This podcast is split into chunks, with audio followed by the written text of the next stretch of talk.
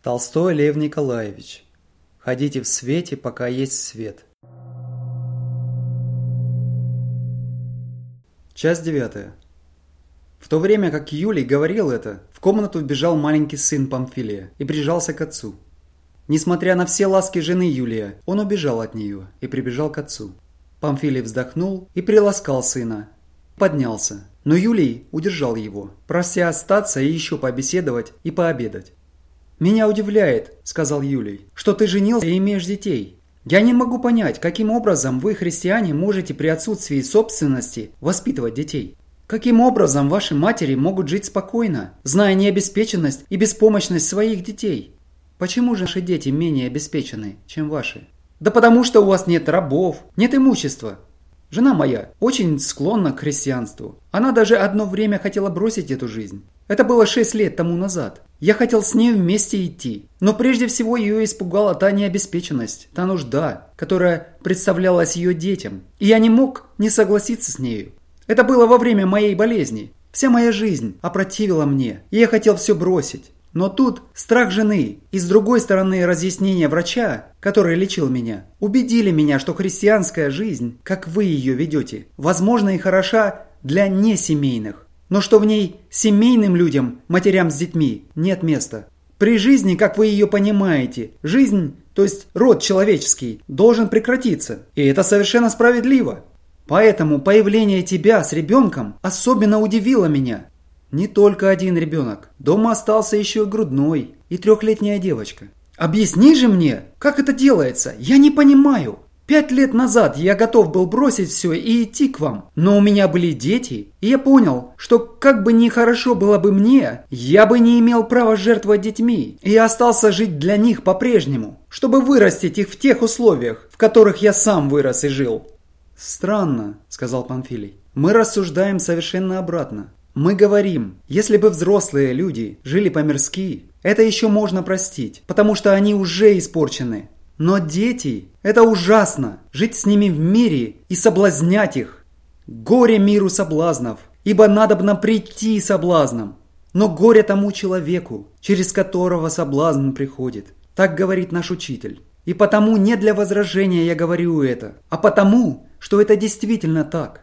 Самая главная необходимость – жить так, как мы все живем, вытекает для нас из того, что среди нас есть дети, те существа, про которых сказано. Если не будете как дети, не войдете в Царство Небесное.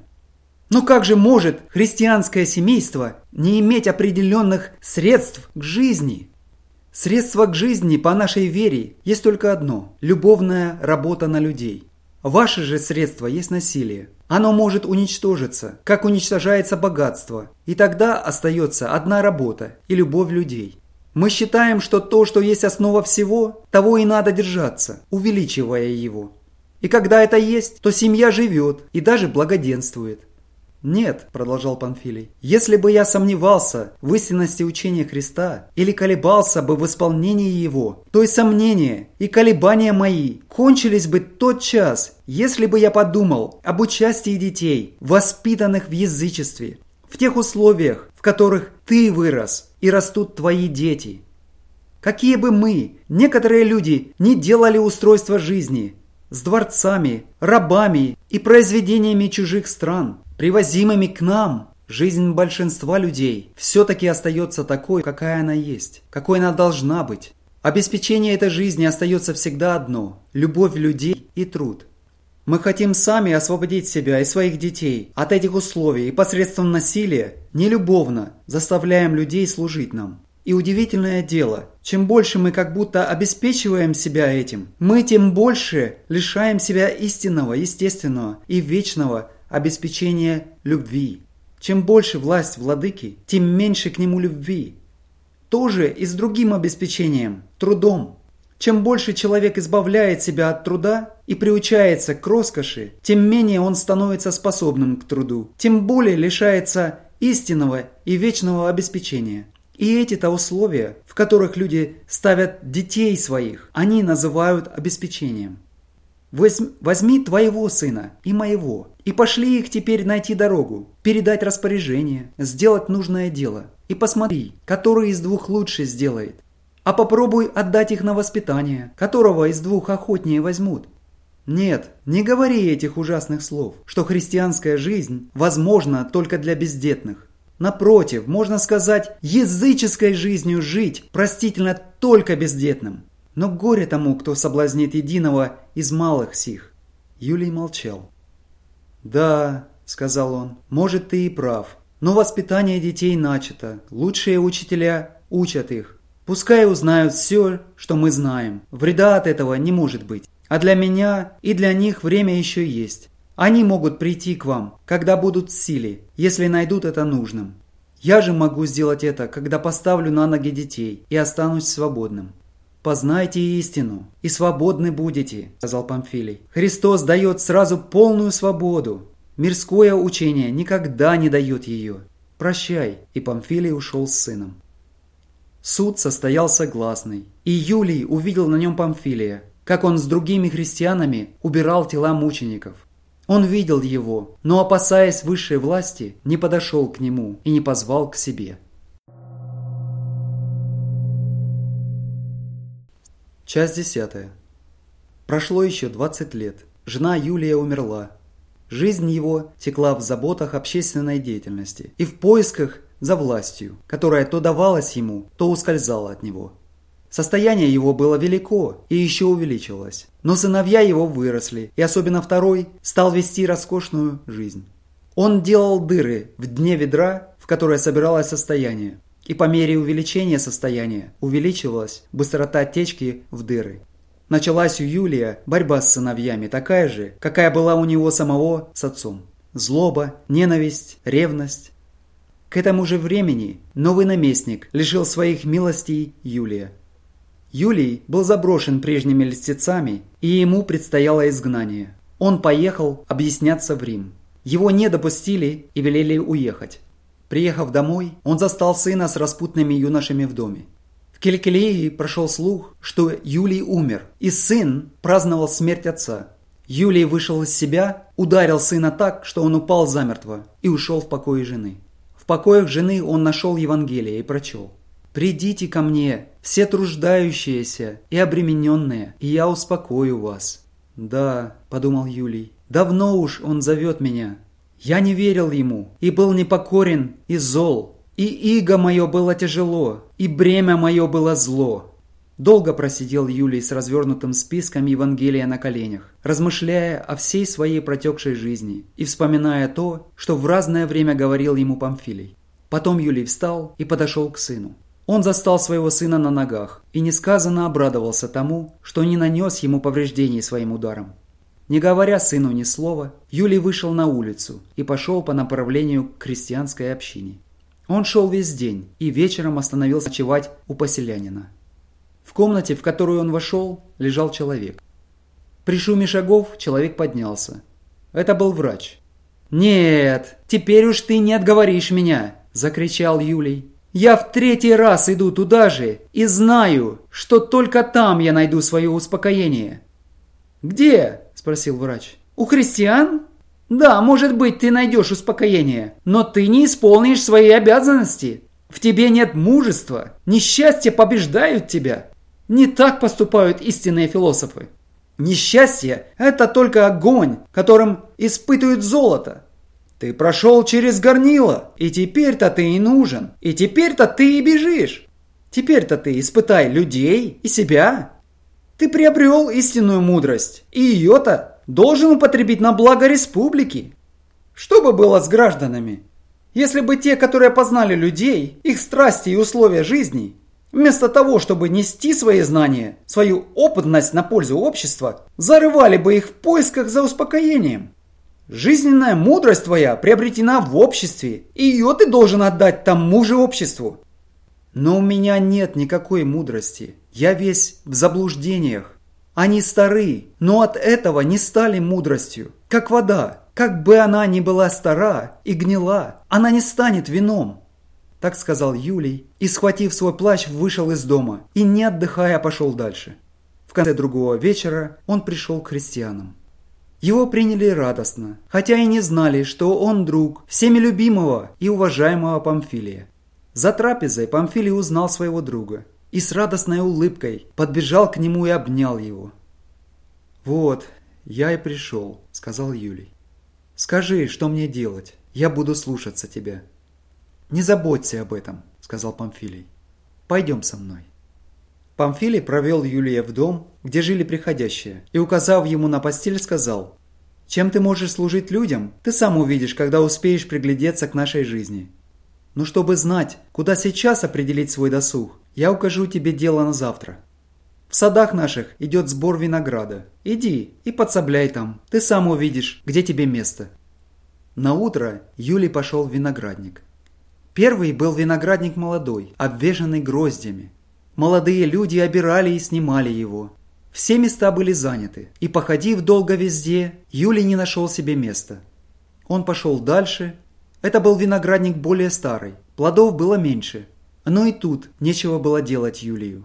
Все работали попарно, и ему не было места. Он прошел еще дальше и вошел в уже престаревший виноградник. Он был весь пустой. Лозы были корявые, кривые, и, как казалось Юлию, все пусты. «Так вот что моя жизнь», — сказал он себе. «Если бы я пришел в первый раз, она была бы как плоды первого сада. Если бы я пришел, когда пошел во второй раз, она была бы как плоды второго сада. А теперь вот моя жизнь. Она как эти ненужные, состарившиеся лозы, годные только на топливо». Испугался Юлий того, что он сделал. Испугался того наказания, которое ждет его за то, что ни за что погубил всю свою жизнь. И опечалился Юлий и говорил, «Никуда я не годен и ничего не могу сделать теперь». И не поднимался с места. И плакал о том, что погубил он то, чего возвратить уже нельзя было. Но вдруг услыхал он старческий голос, звавший его. «Трудись, брат милый!» — говорил голос. Юлий оглянулся и увидел согнутого годами, белого как лунь, старичка, на силу передвигавшего ноги. Он стоял у лозы и собирал с нее кое-где оставшиеся сладкие гроздья. Юлий подошел к нему. «Трудись, милый брат! Труд радостный!» И он указал ему, как отыскивать оставшиеся кое-где гроздья. Юлий пошел искать, нашел несколько и принес, и сложил в корзину к старцу. И сказал ему старец, «Посмотри, чем хуже эти гроздья тех, которые собирали в тех садах? Ходите в свете, пока есть свет в вас», — сказал наш учитель. «Воля, пославшего меня, есть та, чтобы всякий, видящий Сына и верующий в Него, имел жизнь вечную. И я воскрешу Его в последний день, ибо не послал Бог Сына Своего в мир, чтобы судить мир, но чтобы мир был спасен через Него». Верующий в Него не судится, а неверующий уже осужден, потому что не уверовал в единородного Сына Божьего. Суд же состоит в том, что свет пришел в мир, но люди более возлюбили тьму, нежели свет, потому что дела их были злы. Ибо всякий, делающий худые дела, ненавидит свет и не идет к свету, чтобы не обличились дела его, потому что они злы а поступающий по правде идет к свету, дабы явны были дела его, потому что они в Боге сделаны. Ты опечален тем, что не сделал больше того, что сделал. Не печалься, сын мой, мы все сыны Бога и слуги Его. Мы все одно войско Его. Что же, разве кроме тебя, думаешь, нет слуг Ему? Что ж, если бы ты во всей своей силе отдался служению Его, Разве бы ты все сделал, что нужно ему? Все то, что должно делать людям, чтобы установить царство его? Ты говоришь, что ты сделал бы вдвое, в десятеро, в сто раз больше. Да если бы ты тьмы, тем больше всех людей сделал. Что бы это было в деле Божьем? Ничто. Делу Божьему, как и Богу, нет пределов и нет конца. Дело Божье в тебе, ты приди к нему и стань не работником, но сыном. И ты станешь участником беспредельного Бога и дела Его. У Бога нет малого и большого, и в жизни нет малого и большого, а есть только прямое и кривое. Войди в прямой путь жизни, и ты будешь с Богом. И дело твое станет не малым и не большим, а станет делом Божьим. Вспомни, что на небе больше радости за одного грешника, чем за сто праведников. Мирское дело, все то, что ты пропустил, показало о тебе только грех твой. А когда ты увидел грех твой, ты покаялся. А как ты покаялся, так ты нашел прямой путь. А нашел прямой путь, иди по нем с Богом. И не думай о прошлом, о большом и малом. Для Бога все живые равны. Один Бог и одна жизнь. И успокоился Юлий. И стал жить и работать по силе и мочи для братьев своих. И прожил так в радости еще 20 лет. И не видал, как умер плотской смертью. Что интересно, мои друзья, история эта начинается с притчи о винограднике. И в конце истории Юлий попадает тот же виноградник и плачет. И только старец объясняет ему все. Что интересно, у этой притчи есть несколько объяснений. Первое.